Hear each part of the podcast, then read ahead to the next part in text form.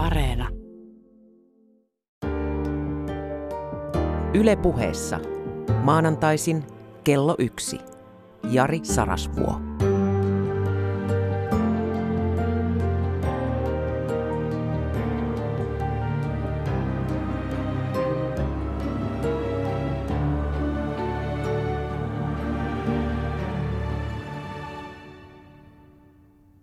Rakas ystävä, nyt on myöhäistä kavahtaa minua. Mutta semmonenkin aika omassa elämässäni oli, ja se miksi yleisö on turvassa kanssani johtuu tietenkin siitä, että kavahdan itse itseäni. Tänään puhutaan puheen vallasta, retoriikasta, sanamagiasta. Puhe on ajatuksen äiti, ei palvelijatar. No tämä on raskas väite. Ja mä uskon siihen. Mutta mä ymmärrän sitä suurta enemmistöä, joka on sitä mieltä, että taas se helppo Heikki koittaa jotenkin muokata pelikenttää niin, että oma etu täyttyisi. Tänään muuten puhutaan aika paljon siitä, miten ikiaikainen kina on ollut näillä, jotka on filosofeja tai tiedonrakastajia verrattuna näihin, jotka rakastavat vaikuttamista, eli puhetta. Yksi tämän lähetyksen pääteemoja. Valta valuu sille, joka saa pitää puhetta. Tämä ei ole varsinkaan suomalaisessa kulttuurissa kovin arvostettu ajatus, ehkä aivan viime vuosia tai vuosikymmentä lukunottamatta. Meillä kesti todella pitkään päästä muiden eh, sivistyneiden, kehittyneiden yhteiskuntien joukkoon, jossa ymmärretään puheen, retoriikan merkitys. Ja itse asiassa eh, tässä omassa yksinkertaisessa mielessäni niin Kiitän muun muassa tohtori Juhana Torkkia hänen vuosikymmenen jatkuneesta erinomaisesta työstä puheopin, retoriikan, menetelmien, historian ja tämmöisen niin kuin tieteellisen kontekstin parantamiseksi. Puheen vallasta. Kuten tiedämme, huomio on rakkauden valuutta – mutta huomio on myös vallan valuutta. Ne, jotka tekee siis työtä, jotain rasittavaa, suorittavaa, heille annettua työtä, he ovat alisteisessa asemassa verrattuna niihin, jotka osaavat. Se, joka osaa, se johtaa sitä, joka vain tekee. Se, joka osaa, voi keksiä uusia tapoja osata, uusia tuotteita, mutta valta on pysyvästi sillä, joka puhuu palkkiot ja valta päätyvät sille, joka puhuu. Tämä ei ole kauhean reilua, koska usein se, joka osaa, ansaitsisi suuremman osuuden siitä vallasta ja kertyvästä hyvinvoinnista palkkioiden virrasta. Ja totta kai myös ne, jotka tekee, heille se olisi enemmän turvaa ja toimeentuloa. Mutta jatkossakin on niin, että puhujat keräävät lähes koko potin. Elämä ei ole reilua, eikä se sellaiseksi ole muuttumassa, vaikka voimmekin lievittää kärsimystä ja oikoa pahimpia vääryyksiä. Puheen vallasta todistaa tapaus Donald Trump. Se on mielenkiintoinen ajatus tämä Donald Trump. Mä olen itse omista syistäni seurannut häntä 80-luvun lopulta asti ja mä oon aina pitänyt hämmästyttävänä sitä, mihin ihminen pääsee, jos hänellä on kokoa näköä ja rajattomasti itseluottamusta, röyhkeyttä,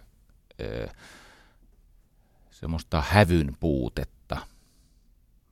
Ja jos 80, 90, 2000-luvun ensikymmenellä ja nyt toisella kymmenellä, neljällä eri vuosikymmenellä ihminen, joka on monen kertaan julistettu jo menneisyyden mieheksi ja, ja hän konkurssin konkurssimenettelyn kohteena, niin sieltä se aina tulee ja ei ole aivan varmaa, että Hillary Clinton palauttaa Clintoneiden perhedynastian sinne valkoiseen taloon seuraavaksi kahdeksaksi vuodeksi tai edes neljäksi.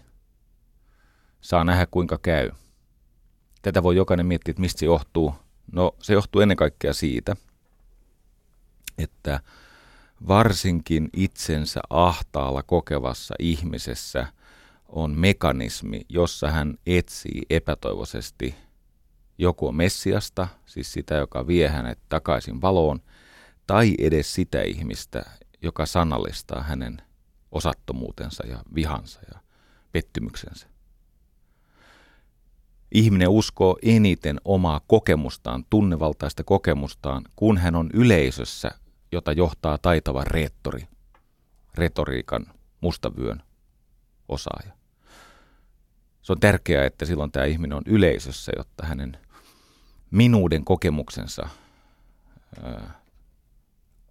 kyky aistia omat arvonsa ää, ja, ja, ja, ja tuntea tämmöisiä varoittavia estotunteita, ettei tempautuisi mukaan, mutta kun olet yleisössä, se joukkotunne on vahvempi kuin tämä ihmisen harha individualismista, yksilöllisyydestä.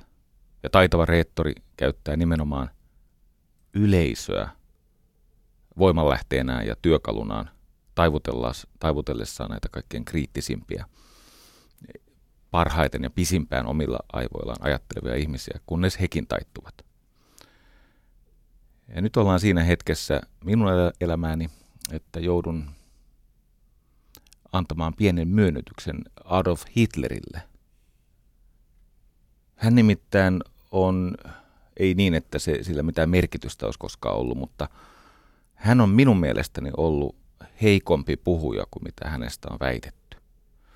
Mä en ole itse pitänyt häntä niin kuin maailmanluokan tai historiallisen mittaluokan reettorina, puhevallan käyttäjänä. Ja se, miksi pidin häntä huonohkona puhujana, johtuu suurelta osin kolmesta asiasta. Yksi,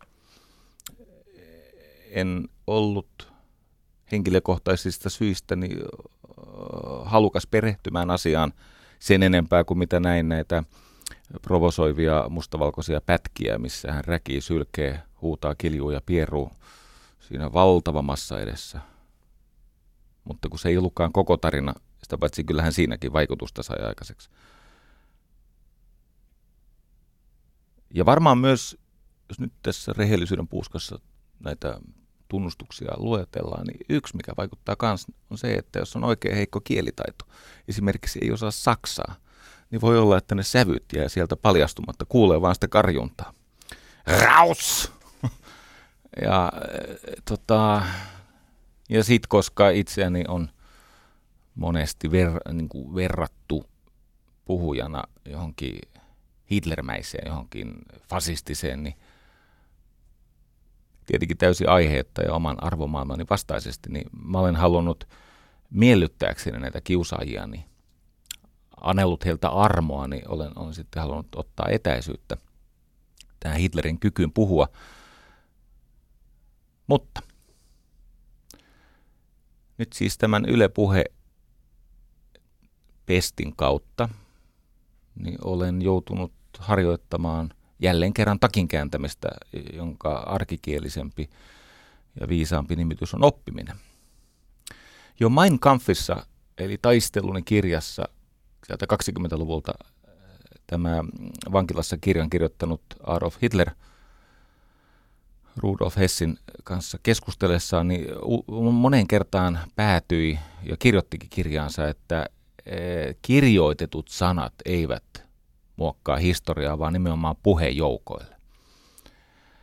Eli se, joka kirjoittaa viisaasti ja tarkasti ja oivaltavasti ja älykkäiden joukossa kiitettävästi, niin e-, ei se mitään muutosta saa aikaiseksi. Mutta se, joka koskettelee suurten joukkojen sydäntä, mieltä ja lopulta kehoa, se muuttaa historiaa. Tämä on tällä hetkellä taas ajankohtaista, koska nyt maailmassa on aivan poikkeuksellisen paljon tätä ääripäiden retoriikkaa. Ja onneksi äh, valppaat tutkijat ovat hyvissä ajoin alkaneet selvittää, mitä se ääripäiden retoriikka mitä kaikkea se saa aikaiseksi, niin meillä on erilaisia ihmisryhmiä marginaalissa. Entisiä te- tehdastyöläisiä tai ö, sitä osaa keskiluokkaa, joka on ylisukupolvisesti valumassa sinne alaluokkaan, siis niin kuin heikomman toimeentulon ja, ja heikomman yhteiskunnallisen aseman sosiaaliryhmiin. No sitten on totta kai maahanmuuttajat ja, ja muuten vaan sellaiset ihmiset, jotka eivät löydä itseään tästä niin, kuin, niin sanotusta eliitin puheesta tai eliitin kulttuurista, niin marginaalissa olevat ihmiset stressaantuvat niin rajusti tästä ryöstäytyneestä, valloilleen päässeestä ääripäiden retoriikasta, että sillä on nyt jo mitattavia vaikutuksia perusterveiden ihmisten mielenterveyteen. Tämmöinen Diane Estrada äh, on tutkinut, että mit, mitä tapahtuu, kun ihmiset altistuvat sekä oman porukan ääripuheelle, vihapuheelle – tälle syytökselle, niille lapsellisille unelmille, että jos vaan saataisiin joku väestön osa katoamaan, niin se oma kunnia palautuisi. Ja sitten vastaavasti, mitä sille porukalle tapahtuu, kun he kuulevat vastapuolen näitä retorisia argumentteja, niin se tämmöinen sosiaalinen identiteettistressi on niin raju, että se rapauttaa mielenterveyttä joka entisestään tietenkin pahentaa sitä ääripäiden kiivailua. Washington Postissa tehtiin tämmöinen tekstianalyysi on, päädyttiin tietenkin ehkä vähän skandalöisistikin tai ainakin siinä on kohu ajatus ehkä taustallakin, mutta analyysin mukaan tämä mm, vieraiden ihmisten pelko, xenofobia, joka enimmäkseen kohdistuu tietenkin ihmisiin, joilla on eri etninen tausta, tai he ovat hiljattain maahan tulleita tai maahan pyrkiviä ihmisiä, niin se retoriikka, mikä kohdistuu näihin vieraisiin ihmisiin, niin se eh, olennaisilta osiltaan muistuttaa juutalaisiin kohdistunutta retoriikkaa silloin toisen maailmansodan aikana ja sitä ennen. Palataanpa case Hitleriin, kun puheeni niin kätevästi meidät tähän toi. Kaveri treenas dokumentoidusti yli 5000 puhetta. Tiedän itse olevani melko ahkera puhuja. Viimeisen 25 vuoden aikana olen ehkä juuri ja juuri tavoittamaisillani sitä viiden tuhannen julkisen esiintymisen määrää, mutta siis voin sanoa, että paljon lyhyemmässä ajassa tämä Adolf poika oli ahkera. Semmoinen professori Bruce Loebs, joka on opettanut Hitlerin ja sitten Churchillin retoriikkaa, molempien Hitlerin ja Churchillin retoriikkaa Idaho State Universityssä. Äh, tähän mennessä 46 vuotta, eli kaveri ei ole näitä leppoistajia, yhä jatkaa, niin hän on tutkinut tätä Hitlerin retoriikkaa ja se on hyvin mielenkiintoista, miten se on rakennettu silloin vuoden 1924 vaaleissa äh, vasta näyttämölle ilmestyneen natsipuolueen, siis tämän kansallissosialistipuolueen ääniosuus, johtuen varmaankin siitä Versain rauhan häpeästä, niin oli kuitenkin kolme prosenttia. Mutta siltihan siis äh, merkityksetön noin niin kuin vallankäytön näkökulmasta. Mutta siitä käynnistyi vuonna 1924 tämä Hitlerin puheralli – Tavoitteena oli, niin kuin Mein Kampfissa äh, julistetaan ja myöhemmin sitten on dokumentoitu, dokumentoitu kohdata kasvokkain niin monta ihmistä kuin ikinä mahdollista. Aina kun on mahdollista päästä tähän kasvokkain kohtaamiseen, niin sitä tilaisuutta käytettiin hyväksi. Kymmenen vuotta myöhemmin demokratia on tehnyt tunnetuimman virheensä puhe on kukistanut demokratian. Ensin demokratia kutsui Hitlerin valtaan, siis äh, saksalaiset äänestivät näin ja hetken kuluttua se sosialistinen kansallispuolue, niin eikä ollut virhe. Ihan tahallaan tuli näin. Lakkautti sen demokratian. Yksi kaikkien aikojen äh, propagandisteista, Joseph Goebbels, ihmetteli aina sitä, että Hitler kirjoitti itse kaikki puheensa, vaikka tarjolla oli todella pätevää kirjailijaa ja runoilijaa ja ties millaista manipulaattoria, niin hän halusi kirjoittaa itse, koska hän halusi makustella sitä soundia, joka sitten tämä hänen olemuksensa läpi kansakuntia kiihottaisi. Hän oli sellainen työmetodi, että hän saattoi editoida omat puheensa jopa viisi kertaa. Eli öisin täysimittaisessa maniassa hän käytti kolmea sihteeriä jatkuvasti, eli hän pohdiskeli ääneen, ravasi kuin viita piru pitkin työhuonetta ja sitten sihteeri, joka oli työvuorossa, kirjoitti epätoivoisesti siitä pohdiskelusta ja puheesta ja sitä niin kuin itsensä tiloihin kiihottamisesta kirjoitti puheluonnoksia, jotka Hitler sitten itse editoi. Niin tässä kuin kaikessa muussakin, niin sellainen toisto, josta saa välitöntä palautetta, sehän tekee ihmisestä mestarin. Ron Rosenbaum kirjassaan Explaining Hitler kuvaa sen ajan Hitler-kriitikoita, jotka lankesivat loveen radion äärellä. Ihmiset sanoivat uudestaan ja uudestaan, että tämä mies kykenee ruumiillistamaan äänensä heidän olohuoneeseen. Hän nyt saa mitään sätkyä siellä. Kai mäkin nyt semmoisen osaa. Jos nyt kaikessa ottaa voittamattomalla etumatkalla.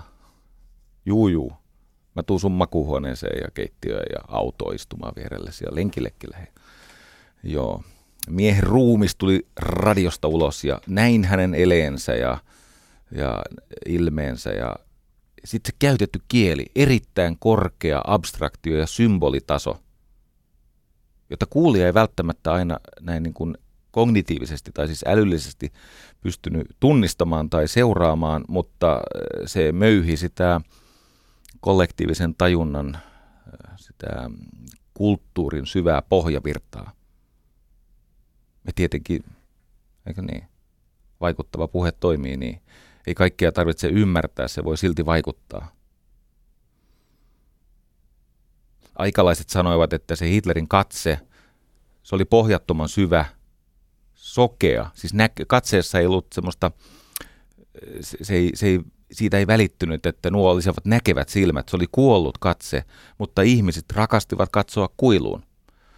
Eikä se johtunut pelkästään Nietzschestä, vaan ylipäänsä siitä, että ihmisessä on tämä kuilun kaipuu.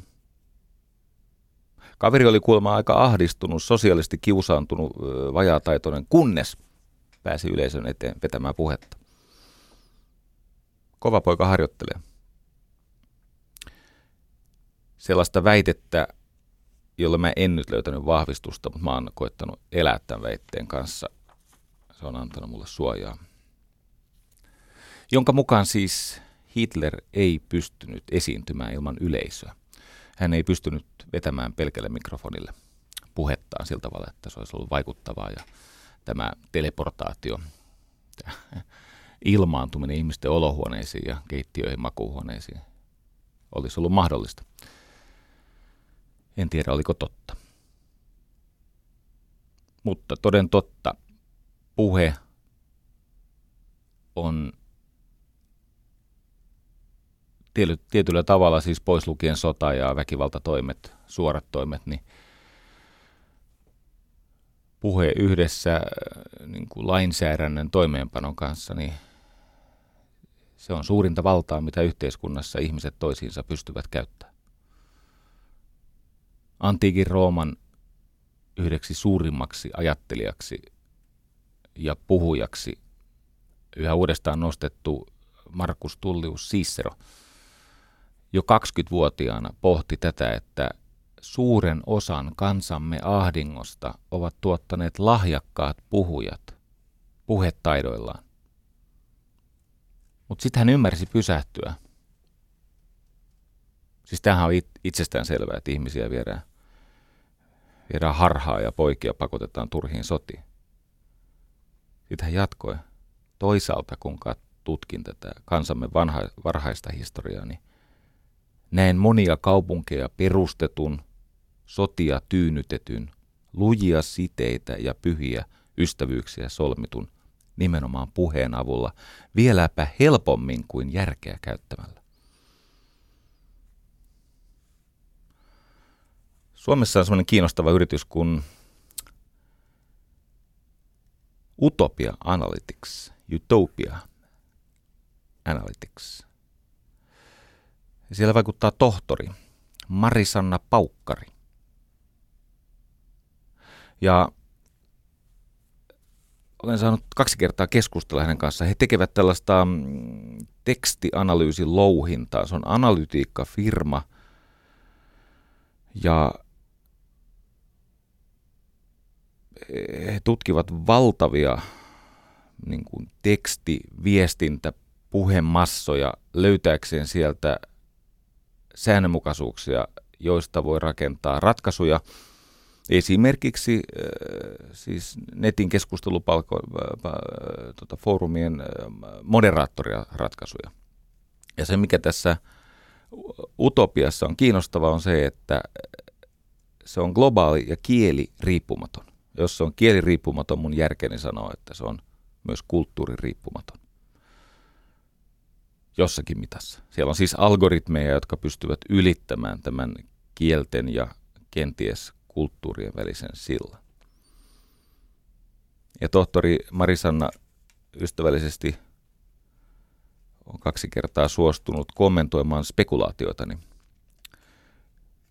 Yksi muuten tunnusmerkki sille, että ihminen on melko varma osaamisestaan ja, ja on, on niin kuin oman tietonsa päällä, on se, että hän suostuu ajattelemaan ääneen ja tekemään älyllisiä arvauksia. Eli että on, on valmis sietämään sitä, että kun tässä ääneen rakentaa ajatusta, niin voi tulla myös virhe. Ja, ja haluan kiittää siis Marisannaa siitä, että hän, hän suostuu niin kuin nolla varoitusajalla ääneen pohtimaan, että mitä kaikkea sillä heidän tekstianalytiikka, louhinta, algoritmi, työkalu ja teknologia setillään pystyy tekemään. Mä olen tietenkin kysynyt, että onko mahdollista rakentaa tämmöinen hirviömäinen vallankäyttöapparaatti, joka peilaa sitä, mikä uppoaa ihmisiin. Eli onko mahdollista rakentaa sellainen malli, jossa on paljon erilaisia viestejä, jotka ammutaan tonne pohjattomiin yleisöihin ja sieltä kerätään kaikuna se data ja tätä tietoaineesta mylläämällä voidaan alkaa niitä viestejä tarkentaa, kohdentaa, lisätä niiden vaikuttavuutta. Ja sitten pitkän älyllisesti meikäläistä jonkin verran niin kuin, hikeen saattavan keskustelun jälkeen, niin vaikuttaa siltä, että se olisi mahdollista. Ja nyt kun keskustelin äh, Marisannan kanssa juuri ennen äh, tota, tämän lähetyksen alkua toistamiseen vielä varmistaakseni joitakin asioita, niin hän sanoi, että niin, että emme me tämän tyyppisiä asioita niin kuin ole aikeissa tehdä, mutta mutta koska emme voi lopullisesti kontrolloida, mitä asiakas saattaa joskus tuntemattomassa tulevaisuudessa meidän algoritmityökaluillamme pyrkiä tekemään, niin meidän yrityksen arvojen eettiseen ytimeen on otettu nyt YK on ihmisoikeuksien julistus juuri siinä tarkoituksessa, että vähennetään sellaista kyynistä manipulaation mahdollisuutta. Yhdysvalloissa vaikuttaa sellainen konsultti kuin Frank Luntz. Frank Luntz.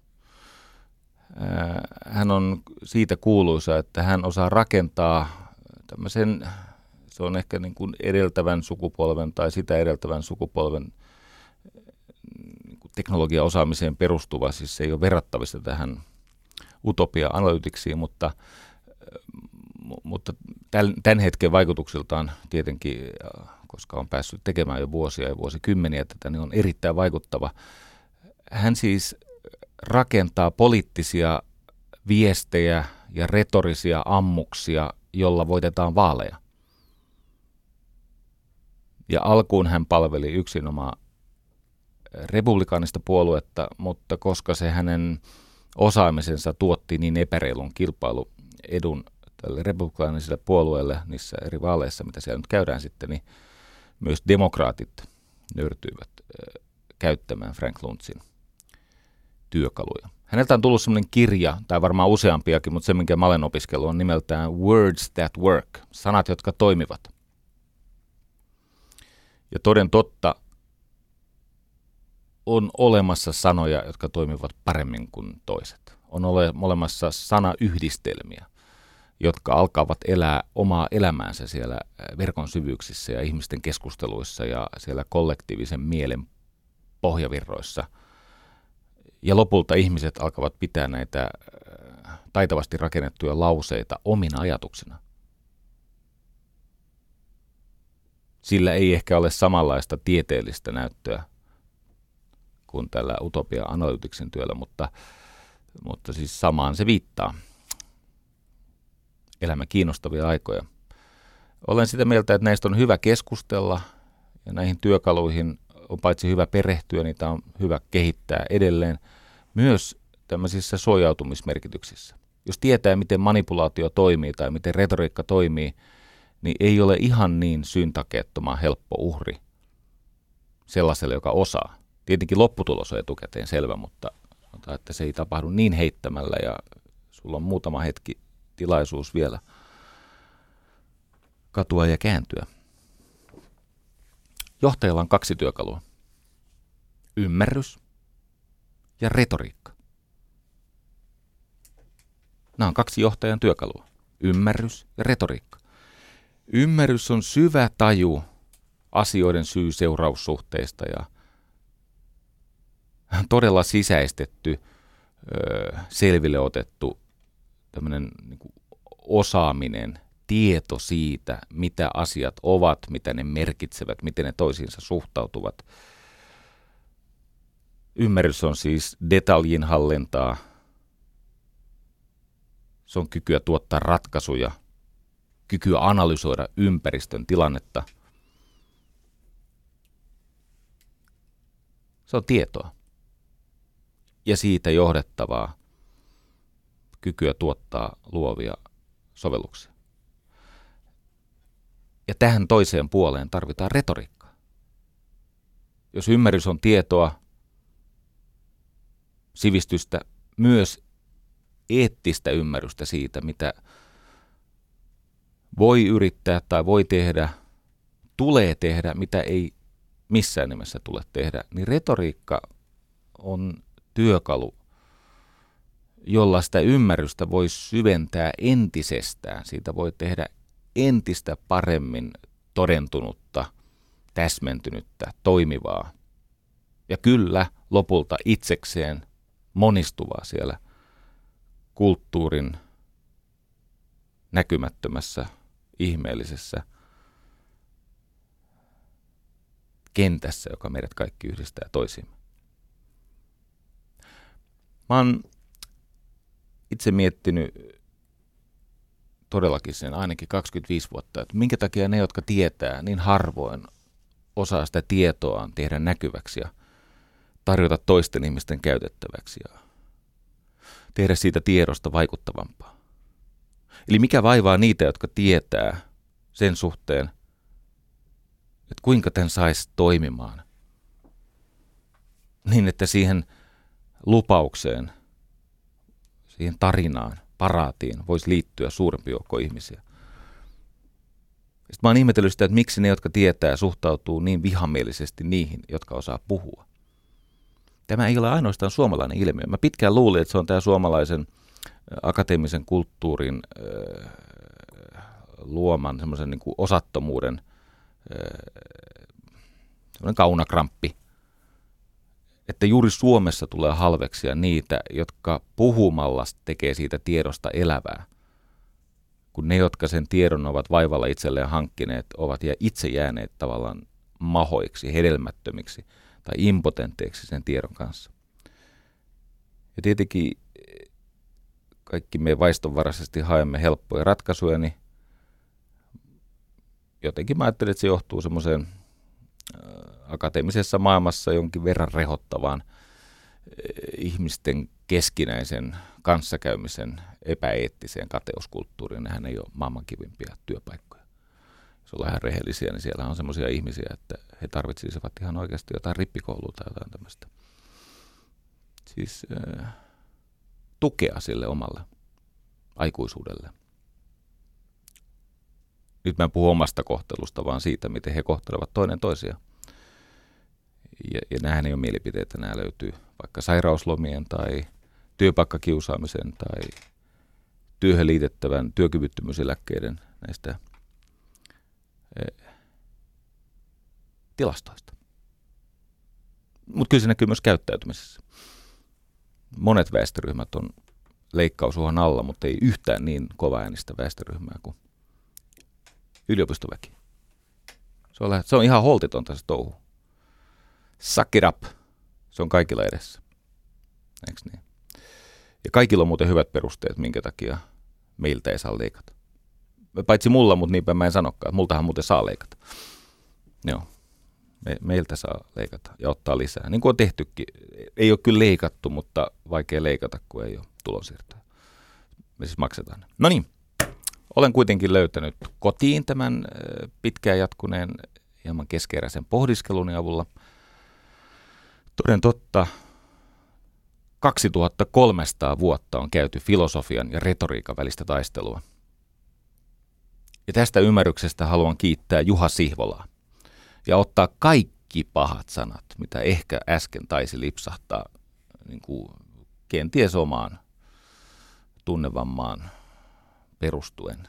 Siis alun perinkään en ole millään tavalla niin kuin ollenkaan sitä mieltä, että yliopistoväellä olisi mikään kasvun paikka. Te olette hienoa sakkia, koska Juha Sihvola uudessa suosikkilehdessä niin, niin ja näin. Niin ja näin.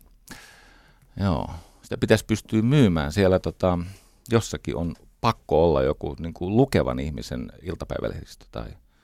Siis se on, siitä pitäisi tehdä tämmöinen mediailmiö. Siellä on toinen toistaan kiinnostavampia ja analyyttisempia ja älyllisesti rohkeampia artikkeleita merkittävä osa tämän Jari Sarasvuon Yle Puhe monologien äh, ainakin itseä tyydyttäneistä oivalluksista on peräisin niin ja näin lehdestä. Niin ja näin. No. Tota, Juha Siivola on kirjoittanut sinne useita hyviä artikkeleita ja hän avasi mulle semmoisen polun, josta sitten Petri Ikosen tuella niitä suolle, öiselle suolle, virvatulien valaisemalle suolle asetettuja pitkospuita pitkin. Hiivin siihen oivallukseen, jonka yritän tässä jakaa kohta pienen ylimääräisen taustatuksen jälkeen. Sana politiikka, tämä on muuten hellyyttävästi siis Juha Sihvolan mielestä niin itsestäänselvyys, että melkein olisi pitänyt jättää kertomatta, mutta kato, kun me, jotka emme ole yhtä lukeneita ja perillä asioista, niin ei tämä meille ole itsestäänselvyys. Me meistä on kiva havaita, että toden totta noinhan se onkin. Kato, kun mä oon pienenä lukenut teräsmiestä, ja teräsmiehessä se teräsmiehen kotikaupunki on nimeltään Metropolis. Metropolis. Mä tykkäsin siitä sana polis. Ja mä tajusin, että tuo on vähän sama kuin sanassa poliisi, mutta se tarkoittaa varmaan jotain eri asiaa. Niin toden totta niinhän se olikin, että po- sana politiikka on tarkoittanut alun perin kreikkalaisten kaupunkivaltioiden poliksen hallitsemista. Siis ne oli poliksia, eikö niin? Mm. Ja demokraattisissa kaupunkivaltioissa näissä poliksissa oli olennaisinta julkinen keskustelu.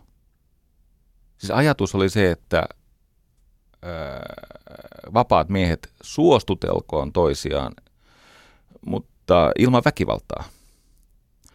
Ja se väkivalta, mitä sitten harjoitettiin, niin se kohdistettiin orjiin ja muiden kaupunkien asukkaisiin. Poliksessa mellasti sen ajan valmennuskonsulttien sakki nimeltä sofistit.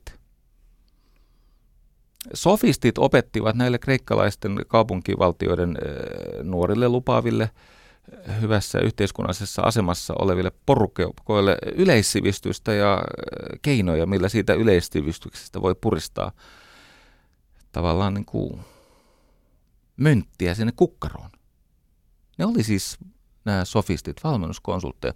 Ne opetti retoriikkaa, luonnontieteitä, historiaa, ylipäänsä yleissivistystä. Kunnes sitten aikanaan noin 2300 vuotta sitten sinne ilmaantui tämmöinen käsittääkseni siis edellisessä ammatissa jonkinnäköinen väkivaltateknikko. Taisi olla palkkasoturi ja ehkä joku painiakin. Hänen nimensä kuitenkin oli Sokrates. Ei välttämättä osannut kirjoittaa, mutta osasi kysyä. Ja Sokrates teki itselleen markkinaa halveksimalla sofisteja, näitä fucking valmennuskonsultteja. Ymmärrän. Sama meno jatkuu yhä. Joo. Toki täytyy sanoa, että itsellä on vastustajat jonkin verran pehmentynyt, että, että varsinaisesti Sokrateksen kanssa on joutunut vielä painimaan.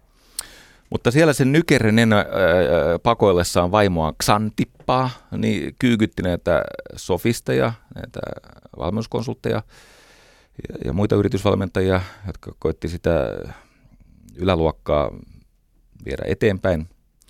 Ja sen verran ilmeisesti kaivo verta nenästä, että tämä Ateenan valtaa pitävät keksi, että tuohan on Jumalan pilkkaa tuo nuorison turmelu. Eli että kun ei annettu sofistien sitä, ilmeisesti se nautti jotain ammattisuojaa, niillä oli joku professio-oikeus siihen valmenteluunsa, niin eihän sitten pani tämän Sokrateen tuomiolle. Ja Sokrateksella olisi ollut pääsy pois siitä kuolemantuomion äh, täytäntöönpanosta. Hän olisi voinut karata, niin kuin moni filosofi aikaisemmin ja myöhemmin karkasi. Se oli ihan semmoinen menettely siellä, että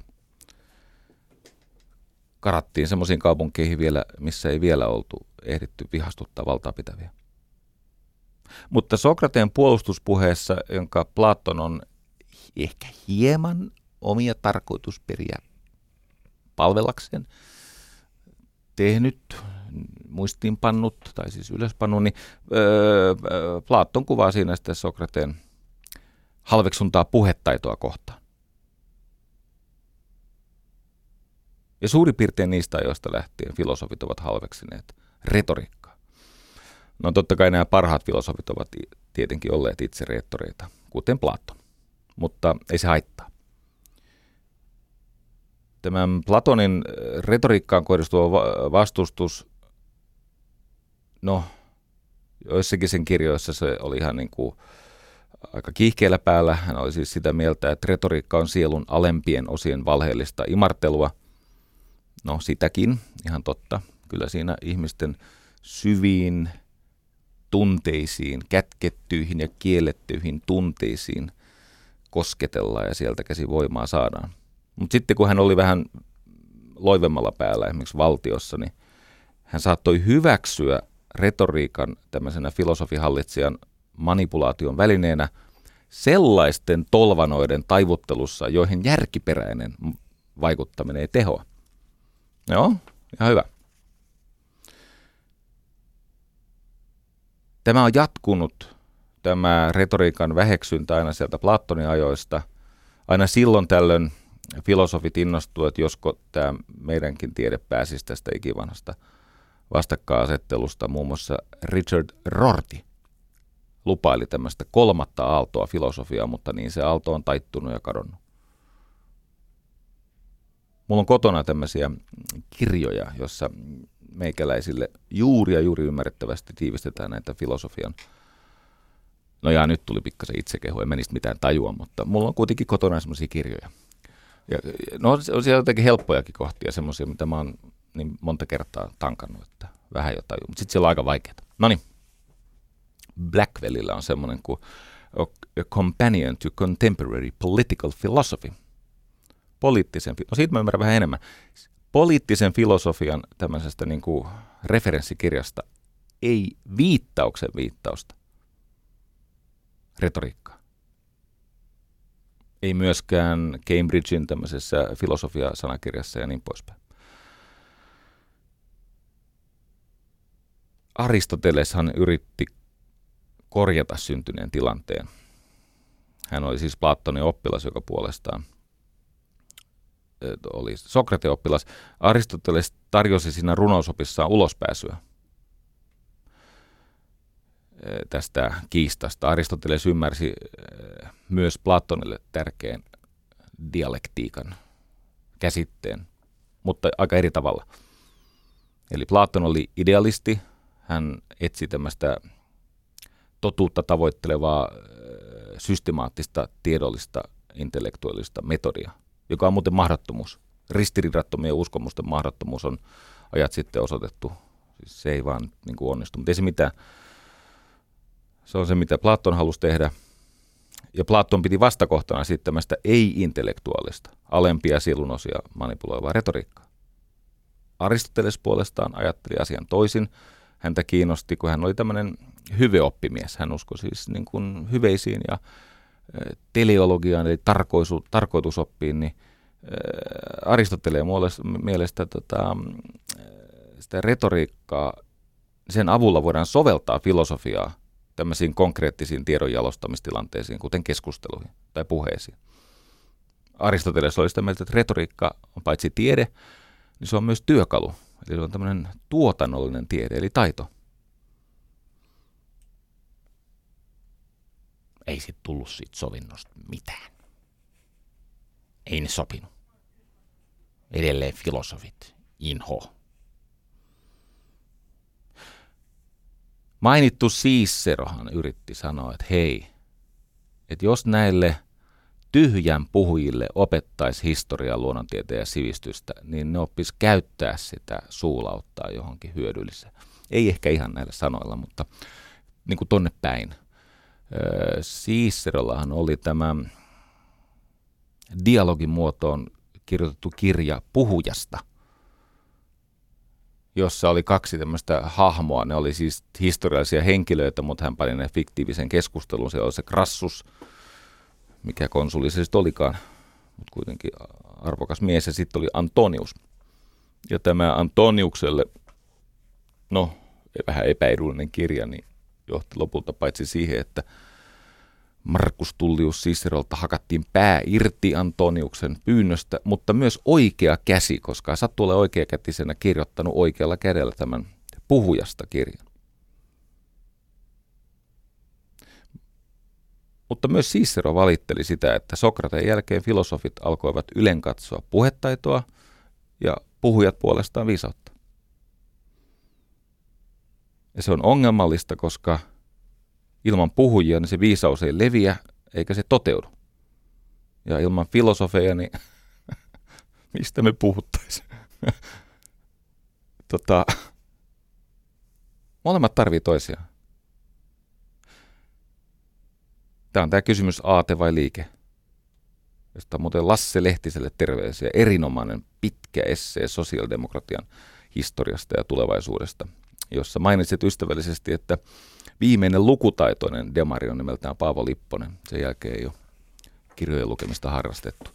Joo, siinä oli muutama muukin, niin kuin, en tiedä mikä historiallinen fakta tämä on, mutta itse jostain syystä aika kritiikittömästi pidin sitä hyvänä lauseena. Joo. Rakkaat ystävät, joukossamme kulkee vaeltava viisaus nimeltä tohtori Juhana Torkki. Hän on nimittäin kirjoittanut aiheesta itse asiassa montakin kirjaa. Tuoreen tuli ihan hetki sitten, olisiko viime syksynä ulos. Mutta se kirja joka on niin perusteos näille kaikille muille, on nimeltään puhevalta. Ja puhevallassa Johanna Torkki tekee aika selväksi, että miksi se joukkojen ajattelun, tunteiden ja käytöksen liikuttelu, eli kun muutetaan kokemusta, käsityksiä ja jopa käyttäytymistä, miksi se on niin tänä päivänä ajankohtainen välttämätön taito. Kaikille, myös puheen kohteille. Tämä on muuten mielenkiintoinen asia. Palkkiot ja valta valuu sille, jota kuunnellaan, eli joka pitää näitä puheita joukoille. Mutta eniten ihminen tutkimusten mukaan pelkää julkiseen esiintymiseen liittyvää välittömän häpeän vaaraa. Eli kun on tämmöisiä fobiatutkimuksia, joissa tutkitaan, mitä kaikki ihmiset pelkää. No nehän pelkää käärmeitä ja putoamista ja tulta ja sairautta ja kuolemaa, mutta numero ykkönen tutkimus toisensa jälkeen on sosiaalisen häpeän pelko, joka liittyy julkiseen puhumiseen. On semmoinen nokkela sanonta, että ihmisen aivot ovat ihmeellinen elin, ne alkavat toimia jo syntymähetkellä, eivätkä ne koskaan pysähdy ennen kuin on aika pitää julkinen puhe. Se leikkaa kiinni. Mulla on kokemusta tästä ja epäilenpä takaa monella kuulijallakin. Juhana Torkki toteaa, että puhe on peili. Se on puhujan ja yleisön peili itsensä toinen toisiinsa ja yhteiseen tulevaisuuteen. Tämä peili mahdollistaa sen, että myös puhuja voi asettautua aloittelijan mielentilaan, asemaan. Ja tämä syntyvä yhteys, joka on kaikessa puheessa tärkein, eli että syntyy yhteys yleisön ja puhujan välillä, niin se yhteys tarjoaa mahdollisuuden aloittaa alusta, tehdä jotain yhdessä. Se siis ei ole tämmöistä yksisuuntaista muokkaamista, vaan se on yhteisen ihmeen pyytämistä, rakentamista, ehkä jopa kokemista. Ja niin voi käydä, että merkittävä osa kuulijoista ja puhuja itsekin pullahtavat ymmärrykseen.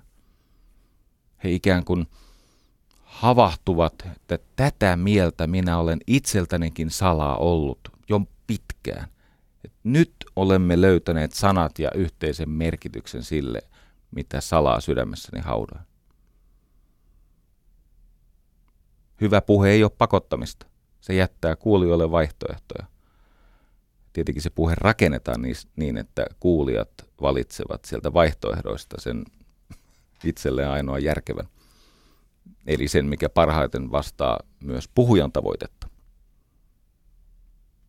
Se on vähän niin kuin peliteoria, eikö niin? Siis ää, sosiaalisissa tilanteissa sen sosiaalisen shakin pelaaja voi aina luottaa vastapuolen apuun. Ja sen takia hyvä puhuja ei yritä kääntää kenenkään päätä, mutta hän voi aina kylvää epäilyn. Ja se ihmisen oma elämä tekee lopun.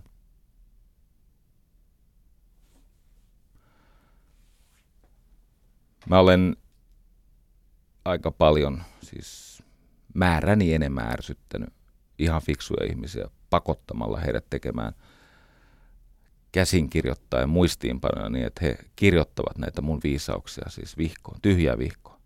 Mikä on tietenkin semmoiselle ihmiselle, joka on mua kokeneempi ja koulutetumpi, niin se voi olla vähän kova pala, kun pitäisi tämän sarasvuon lauseita kirjoittaa tyhjää vihkoa. Ja nythän tietenkään ei ole kysymys minun lauseista eikä mun tunnetarpeesta, vaan siitä, että paras tapa oppia reettoriksi on pölliä oman ajattelun raaka-aineeksi valmiita, testattuja hyviä repliikkejä. Ja antaa alitajunnan tuon ihmisen, ihmisen tiedostamattoman muokata sitä.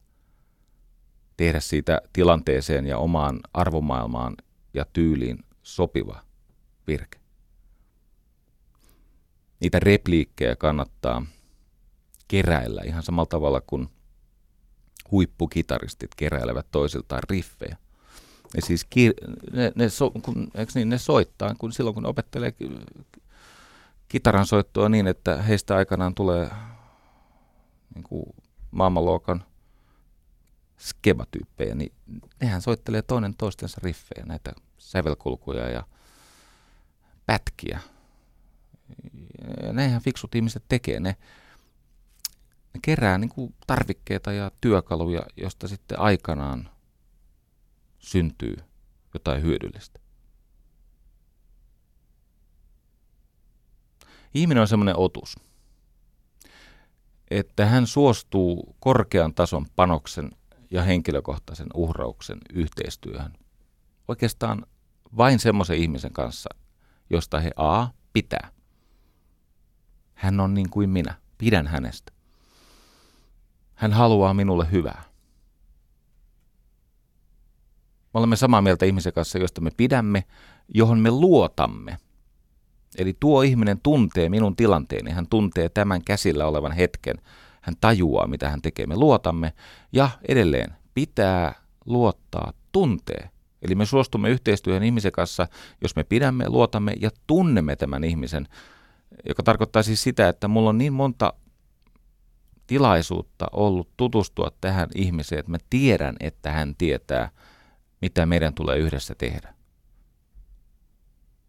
Sä suostut ohjattavaksi, kokeilemaan ehdotuksia. Nyt me seuraamme sellaista ihmistä, joka ajaa meidän parastamme, koska hän on jalo, anteeksi antavainen. Tarkoittaa siis sitä, että minun puutteet eivät kaada tätä yhteistyötä. Tuo ihminen kantaa yhteistyön riskiä enimmäkseen itsellään. Edelleen.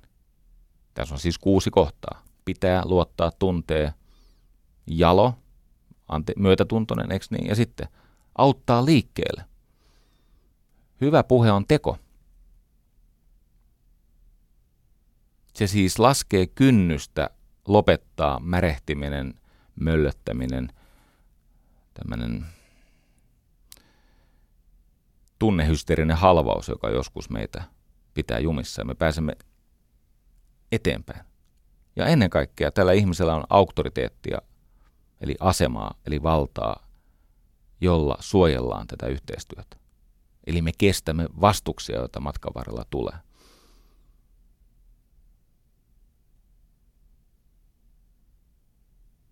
Johanna Torkki käyttää Aristoteleen runousoppia. Siitähän nyt sit vähän kinataan, että mikä sen kirjan varsinainen nimi on, mutta ei sillä ole merkitystä. Runousopissa, eli tässä retoriikkakirjassa olevaa yksinkertaista läpi vuosituhansien haastamisen kestänyttä mallia, tämä ethos, pathos, logos. Ja mä ajattelin käydä tämän ethos, pathos, logoksen vähän niin kuin soveltavammin, ikään kuin valmentavammin siellä areenan puolella läpi, mutta ne ei vaan niin kuin tämmöisenä mainoksena, että koittakaa mennä sinne verkon puolelle, kun tämä lähetys loppuu ja sitten me panttaamme sitä oman aikamme ja noin tunnin kuluttua saatte sitten sen täydentävän osan. Mutta ennen kuin mä menen siihen ethos patos logokseen, mä haluan vähän ilahduttaa meitä kaikkia, koska tämä on joskus jäänyt pikkasen liian vajalle. Eli ennen kuin mennään siihen, mistä on niin paljon hyötyä ja suojaa, jos joku pahantahtoinen manipulaattori meihin iskee. Mitä suomalaisia moititaan siitä, että me emme ole taitavia puhujia – mutta se ei tarkoita sitä, että me emme olisi taitavia sanankäyttäjiä. Se on meidän kulttuuriperimässämme. Me ehkä joskus vaan emme ole ennen näitä vuosikymmeniä, näitä aik- nykyisiä aikoja uskaltaneet sitä meissä olevaa sanamagian lahjaa tarjota yhteiseen käyttöön. Katso, kun retoriikassa on kysymys siitä, että ymmärtää yleisön eli kuulijan pohtii tarkkaan päämäärää ja ennen kaikkea viitoittaa sitä yhteistä polkua kohti päämäärää vastuksista huolimatta.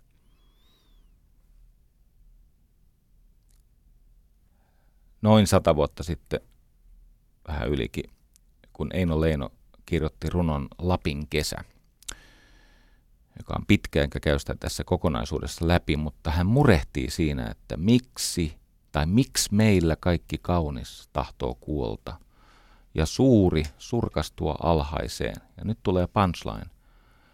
Miksi meillä niin on monta mielipuolta ja vähän käyttäjiä kanteleen? Tämä ajatus, miksi meillä niin montaa mielipuolta, siis erimielisyyttä, semmoista kinaa, tu, turhan aikaista jankkaavaa, myrkyttävää keskustelua. Miksi meillä niin monta, niin on monta mielipuolta – ja vähän käyttäjiä kanteleen. Sitten hän päättelee hetken kuluttua, että tämä meidän taipumus, siis kansallinen taipumus olla jatkuvassa burnoutissa, kesken toimia katketa, kun hän, hän pohtii siinä, että muualla tulta säihkyy harmaa hapset. Vanhoissa hehkuu hengen aurinko. Meil ukkoina jo syntyy sydilapset, ja nuori mies on hautaan valmis jo. No eihän tämä ole hyvä. Tämähän on huono. Nyt nämä asiat on korjaantumassa sata vuotta myöhemmin, tai tässä tapauksessa 106 vuotta myöhemmin. Meidän joukkoomme on tullut siis tämmöisiä, no, kantelensoittajia, sanantaitajia. Mä seuraan tätä nykypolven biisintekijöitä ja näitä ihmisiä, jotka niin kuin, nyt tässä omassa ajassa rakentaa meidän yhteistä kokemusta ja kulttuuria. Yksi eniten minun vaikutuksen teksteillään tehnyt ihminen on Mariska. Ja siihen olemassa syynsä ottaa lähes minkä tahansa Jenni Vartiaisen biisin. Okei, on siellä myöskin Tuomo Brunila ja, ja, ja, ja tota, muitakin Paula Vesala, mutta Mariska on tehnyt paljon niitä biisejä. Mutta niissä sanoissa on sellaista retorista ymmärrystä, joka itsessään on toipumusta tai tämmöistä terapeuttista toipumista edesauttavaa. Ja mä ajattelin intopäissäni aloittaa sillä sen areenajakson, niin mennä pelkästään tämä valmennuskonsultaatio edellä. Eli kohta palataan Mariskaan.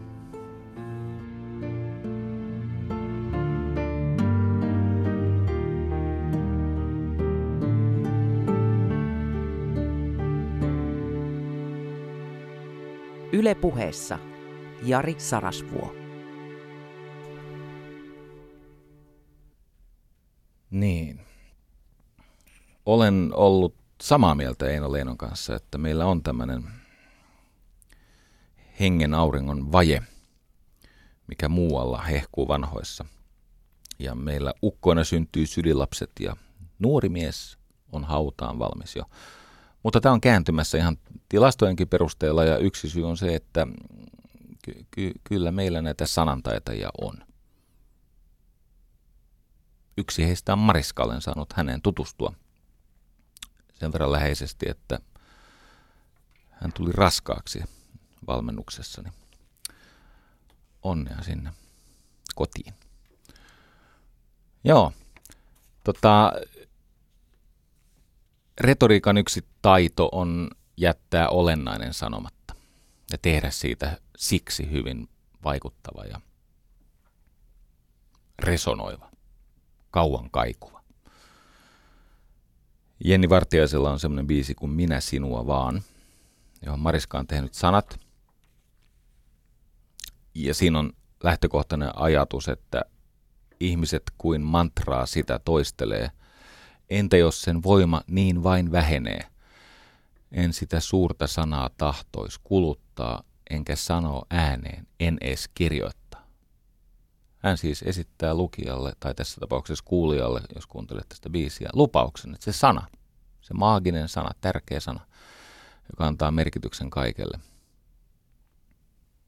sitä ei lausuta tässä. Ja siten sille sanalle annetaan tämmöinen pyhä voima.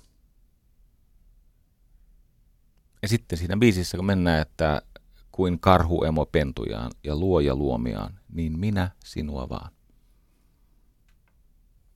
Ja se, mikä puuttuu, se ei todellakaan ole kadotettu, vaan se on siinä kuulijassa. Kuulija kuulee se itsessään. Vaikka leipä loppuisi vesikin, yksi pysyisi kuitenkin. Minä sinua vaan. Ja tässä vaikuttavimmassa kohdassa kun käydään läpi sitä, että jos joutuisi hautaamaan toisen. Ja jos joskus syliin mustan maan, mä sua joudun kantamaan, niin minä sinua vaan.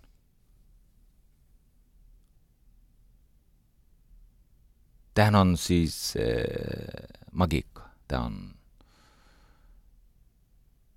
täällä on olemassa joku hieno nimi Synedokia. Mutta joka tapauksessa siis tämä sana, mitä ei tässä lausuta. se puhuttelee. Mä kävin läpi aika monta näistä biiseistä, esimerkiksi Suru on kunniavieras, joka on niin ikään monelle tuttu, jossa ideahan on itse asiassa se, että sen surun tuloa pitää juhlistaa kyynelin kastelemalla, mutta se ei riitä, vaan kun se suru tulee luoksesi, se koputtaa, milloin ikinä koputtaa, sitä ei tule ikinä ovelta käännyttää, vaan se pyydetään sisälle, syötetään, juotetaan, tarjotaan yösiä. Koska kun sitä surua kyynelin kastellaan, niin sieltä tulee se kaunein kukka, se kallein kulta, muisto. Tekemätön surutyö suistaa ihmisen masennukseen, mutta kunnioitettu suru ehettää. Sitten kun se suru jatkaa matkaa, ei se jääkään asumaan, se lähti muualle matkaan, niin ei se niin kauas mennytkään, vaan se tulee takaisin. Ja takaisin tullessaan se kunniavieras kertoo lisää. Se, mitä kunniavierasi kertoo, kätke se sydämeesi tarkoin. Itse asiassa tämän biisin sanoista voisi rakentaa siis kokonaisen tämmöisen niin kuin terapiaprosessin. Tässä on surutyön kaava. Vain se, minkä voimme hyväksyä, se voi alkaa muuttua paremmaksi.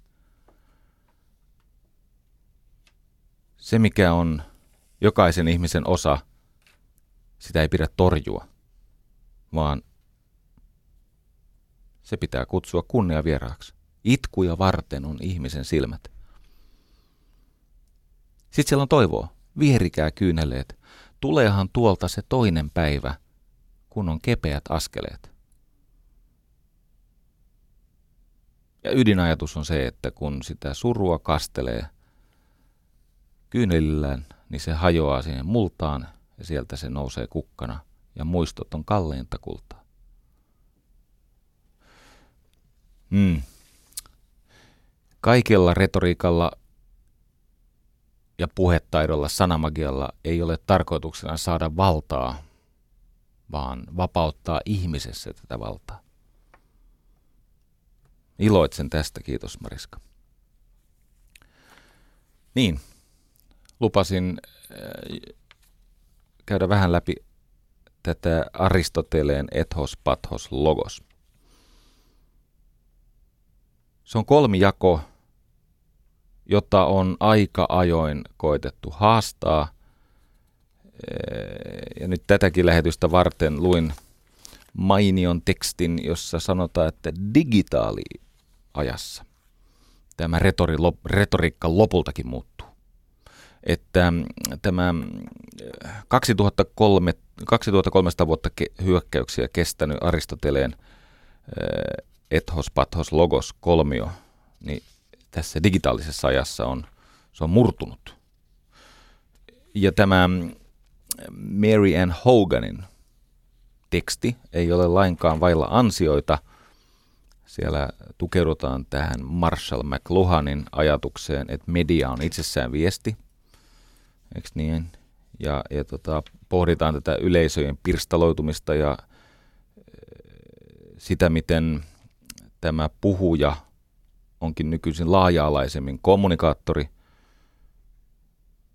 ja yleisö on muuttunut yhteisöksi. No sitä se on ollut aina, mutta nykyisin tavoilla, jotka ei ole enää tuttuja. Ja sitten tämä viesti ja media muodostavat tämmöisen yhteisjutun.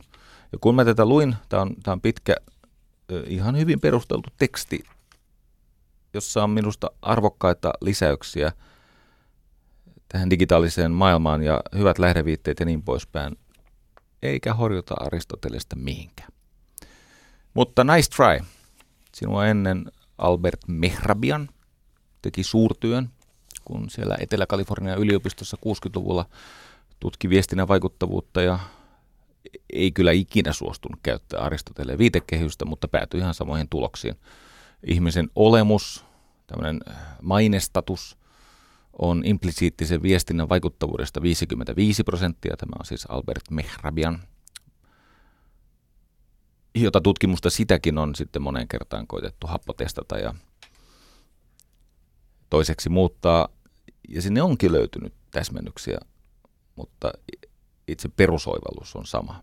Tämä ethos, alun perin 2300 vuotta sitten suurin piirtein, tarkoittaa siis sitä viestin symbolisen edustajan, tämän puhujan,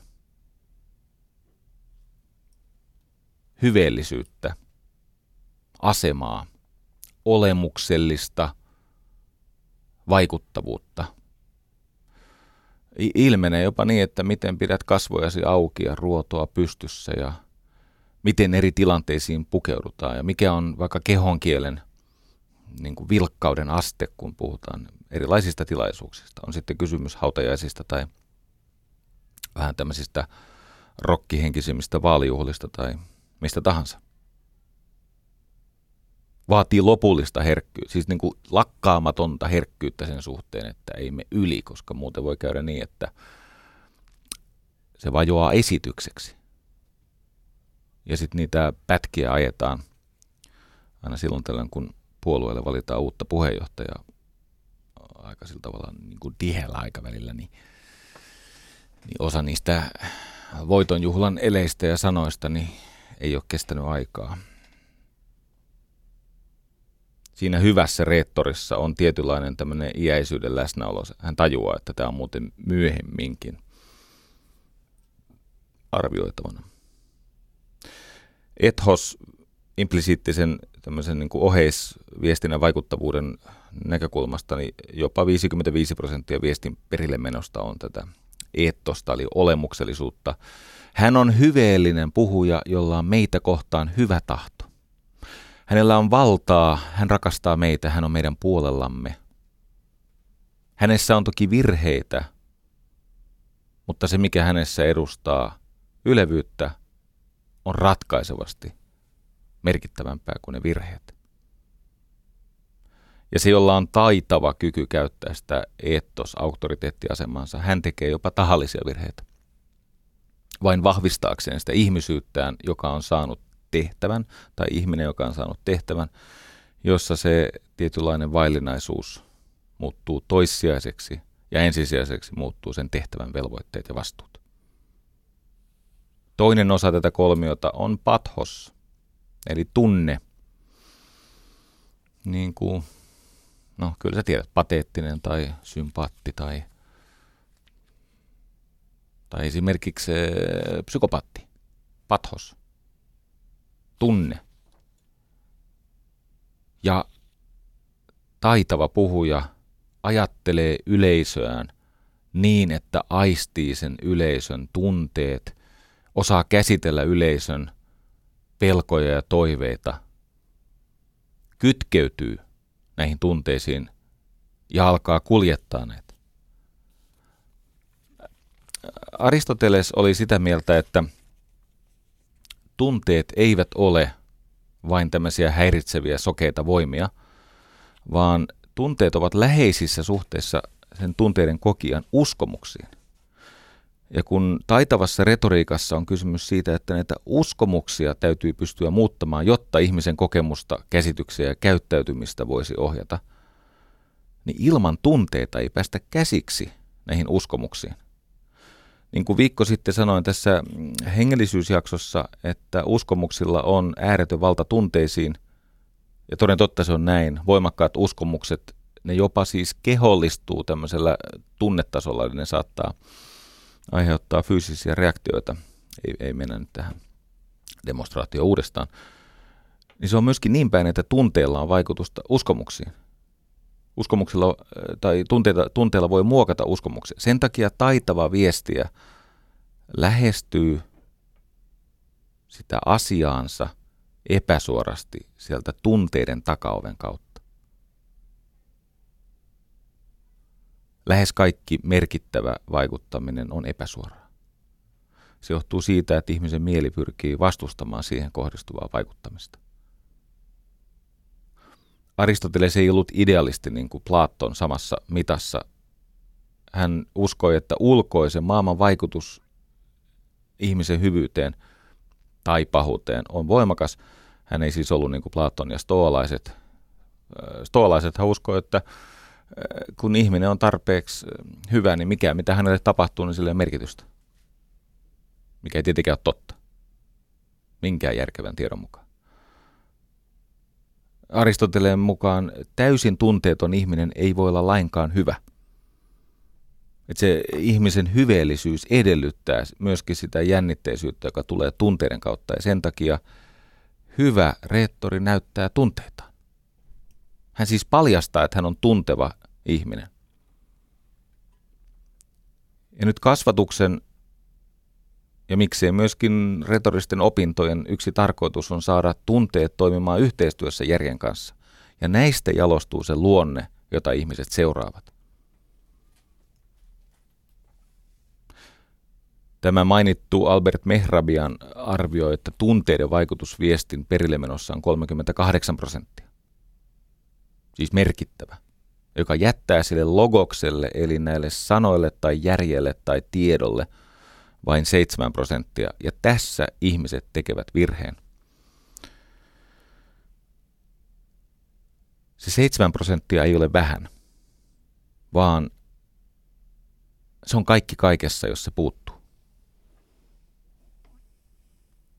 Juhana Torkki kerran sanoi mulle, että ihminen haluaa, että puhuja on hyveellinen, hän on taitava, hänellä on hyvä tahto meitä kohtaan, hän on meidän puolellamme – hän suhtautuu meihin anteeksiantavasti, myötätuntoisesti, eteenpäin vievästi. Hän suojelee meitä auktoriteetillaan. Kyllä, me pidämme hänestä.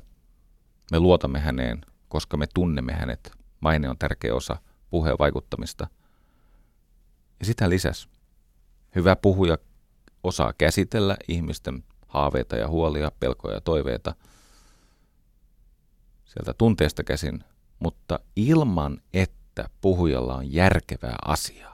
Siis sellaista asiaa, jota minä voin hyödyntää, joka synnyttää minussa tiedollista tai todellisuuteen liittyvää toimintakykyä, siis mielihyvää siitä, että asiat selkeytyy ilman tätä logosta, tätä järkeä, tämä ei toimi lainkaan.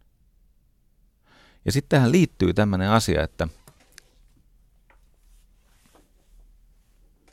kun tärkeää on ajatella yleisöä ja sitä tilannetta, jossa yleisö on, ja sen yleisön kulttuurillista ja historiallista taustaa, niin se, jolla on puhevaltaa, ja nyt tullaan semmoiseen asiaan, missä minä itse olen jatkuvasti kelvottomaksi osoittautunut, niin hänen ei tule käyttää sitä valtaa niin paljon kuin hänellä on sitä, vaan niin vähän kuin on vaikutuksen synnyttämiseksi tarpeen. Eli ei niin paljon kuin on mahdollista, vaan niin vähän kuin on tarpeen. Jos käyttää liikaa, tekee tuhoja, aiheuttaa vaurioita ihmisissä, pahimmillaan se vaikutus kääntyy itseään vastaan. Mutta jos sitä puhevaltaa ei suostu käyttämään lainkaan, eli ei uskalla tuoda siihen omaa asemaansa tätä statusta, tunnetta ja sitä viestiä, sitä varsinaista logos-asiaa. Jos sitä käyttää liian vähän, niin siitäkin syntyy tuhoja, usein vielä isompia. Ihmiset, he ikään kuin, he puutuvat. Se on vähän niin kuin on, näitä antibioottiresistantteja mikrobeja. Kun ne saa sitä liian vähän sitä vaikuttavaa viestintää, niin sitten tulee tämmöinen Pekka ja Susi-ilmiö. Ja siksi yksi tärkeimmistä retoriikan lainalaisuuksista on tämä – mitä vahvemmat odotukset on yleisössä, sitä pienempi annos tätä retorista vallankäyttöä on tarpeen. Eli se, on paljon valtaa, se olkoon hillitty. Ja se ei saa näyttää pienuuttaan yleisölle tai kostaa jollekin yleisön jäsenelle jotain. Hän... No joku sanoo, että no, mutta entäs Trump? No hän toimii siinä omassa viiteryhmässään, mutta varsinainen kisa alkaa vasta sitten, kun ihmiset joutuu oikeasti miettimään, että haluanko elää tämän hullun kanssa. Neljä vuotta. Ja millainen maailma on sen jäljiltä. Kun puhutaan suuresta massasta ja suurista nopeuksista, niin kyllä eh, jokainen tajuu, että niiden ratiliikkeiden pitää olla aika maltillisia, että se pyörä tai auto pysyy vielä ohjattavana, eikä lähde käsistä. Niinpä se taitava puhuja, se aistii sen liikkumatilansa tähän tilanteeseen latautuvien odotusten kautta. Hän on herkkä sille yleisölle ja hän on, hän on oikeasti kaksisuuntaisessa vuorovaikutussuhteessa. Siellä on tämmöisiä apukysymyksiä, joita viisaat ihmiset kysyy itseltään. Kenelle mä puhun? Keitä nämä ihmiset on? Mikä on heidän taustansa? Mistä he tulevat? Mitä on heidän arkensa? Ja minkä nimisiä ihmisiä, siis oikein taitavat, tuntee vähän yleisöön, tai jos ei tunne, niin etukäteen ottavat selvää, että ketkä on niitä ihmisiä, joiden puheeseen mukaan ottaminen lisää sitä yhteistä kokemusta siitä, että tämä on totta ja johtaa hyvään toimintaan. Okei. Okay. Jos retoriikan tiivistää yhteen ainoaseen ohjeeseen, Juhana Torkin mukaan se on ajattele yleisöä. Hyvä reettori pääsee ja pysyttelee sen kuulijan mielen sisällä, sillä tunteiden kodissa. Mutta jos siihen saa rinnalle vielä toisen neuvon, niin se on se, että mikä on tämän yhteisen hetken tavoite. Mitä on mielekästä, järkevää tavoitella. Mitä tässä ei haluta ääneen lausua, mutta silti täytyy uskaltaa. Ja miten se matka konkreettisesti alkaa? Kun oikea johtaja ei ole käsitetyöläinen, hän on käsityöläinen. Hän siis tuo konkretiaa, tee tämä.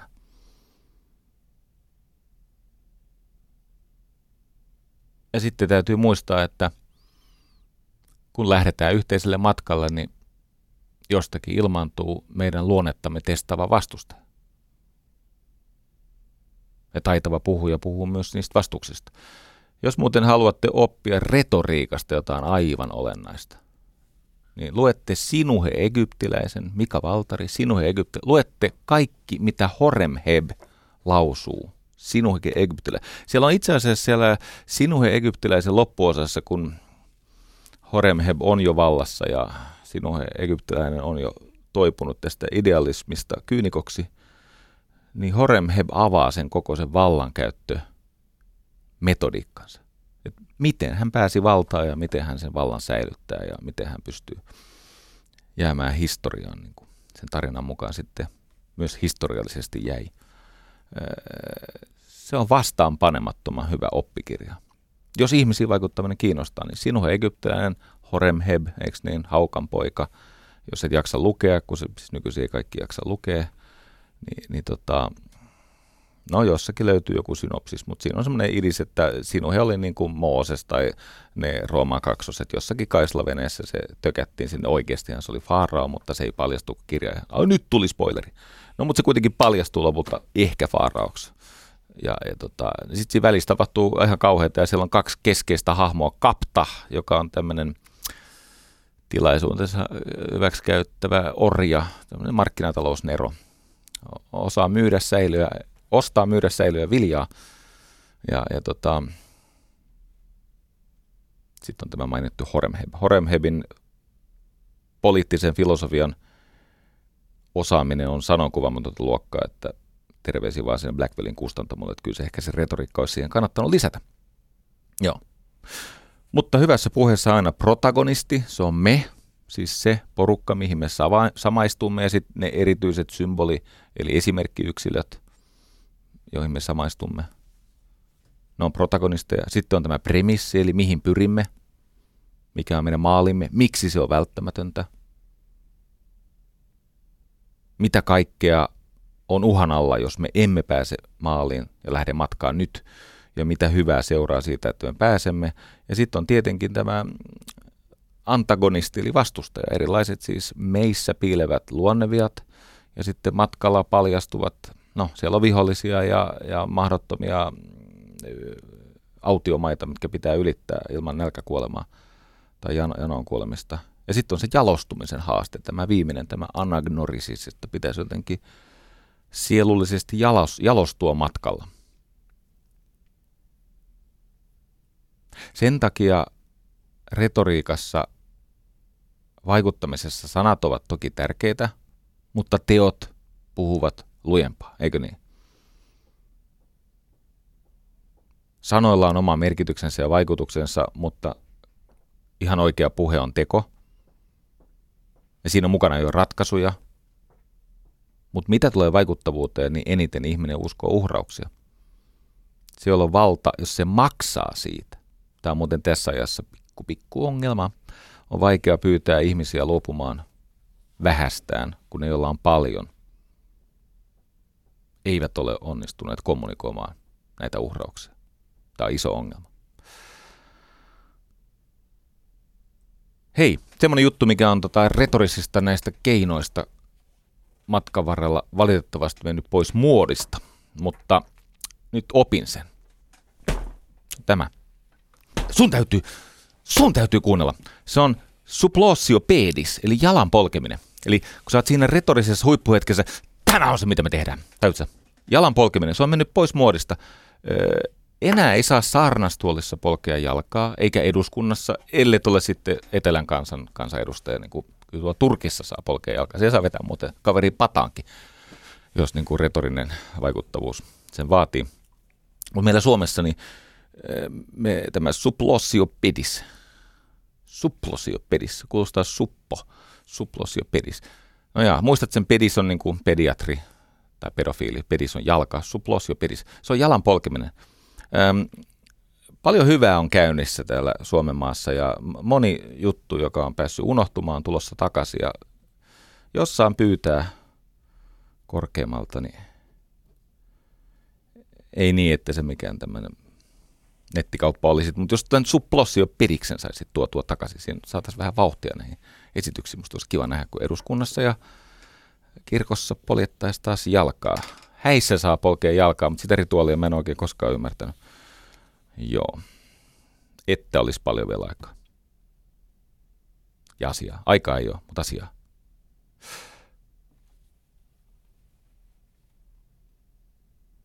Ei, se on niin. Se on niin, että meidän on ystävä aika hyvästellä. Mä haluan jättää meidät suuren Ralph Waldo Emersonin ajatukseen. Hän lausuu puhujasta semmoisen ajatuksen, joka ainakin minua hieman tässä satuttaa, mutta joskus harjoituskipu on edellytys seuraavan tason toiminnalle, mutta Emerson sanoi puhujasta seuraavasti. Puhuja ei menesty ennen kuin hänen sanansa ovat pienempiä kuin hänen ajatuksensa. Se on ikävä kyllä totta. Ja sitä se Cicero tai David Hume 1700-luvulla tai Aristoteles koittivat sanoa, että ei tämä pelkällä suunsoitolla mene, vaan täytyy olla sitä filosofia rakkautta tietoon. Täytyy olla niin kuin syvällistä ajatteluun sitoutuvaa ymmärrystä, jotta sillä retoriikalla – on mitään järkevää merkitystä. Että se mu- muuten käy hassusti, muuten nousee väärä tyyppi valtaa ja kansa joutuu tärviölle. Puhuja ei menesty ennen kuin hänen sanansa ovat pienempiä kuin hänen ajatuksensa. Kyllä on muuten matkaa. Mutta ei se mitään. En ole yksin tässä. Ja kiitän sinua siitä, että en ole yksin. Yle puheessa. Maanantaisin kello yksi. Jari Sarasvuo.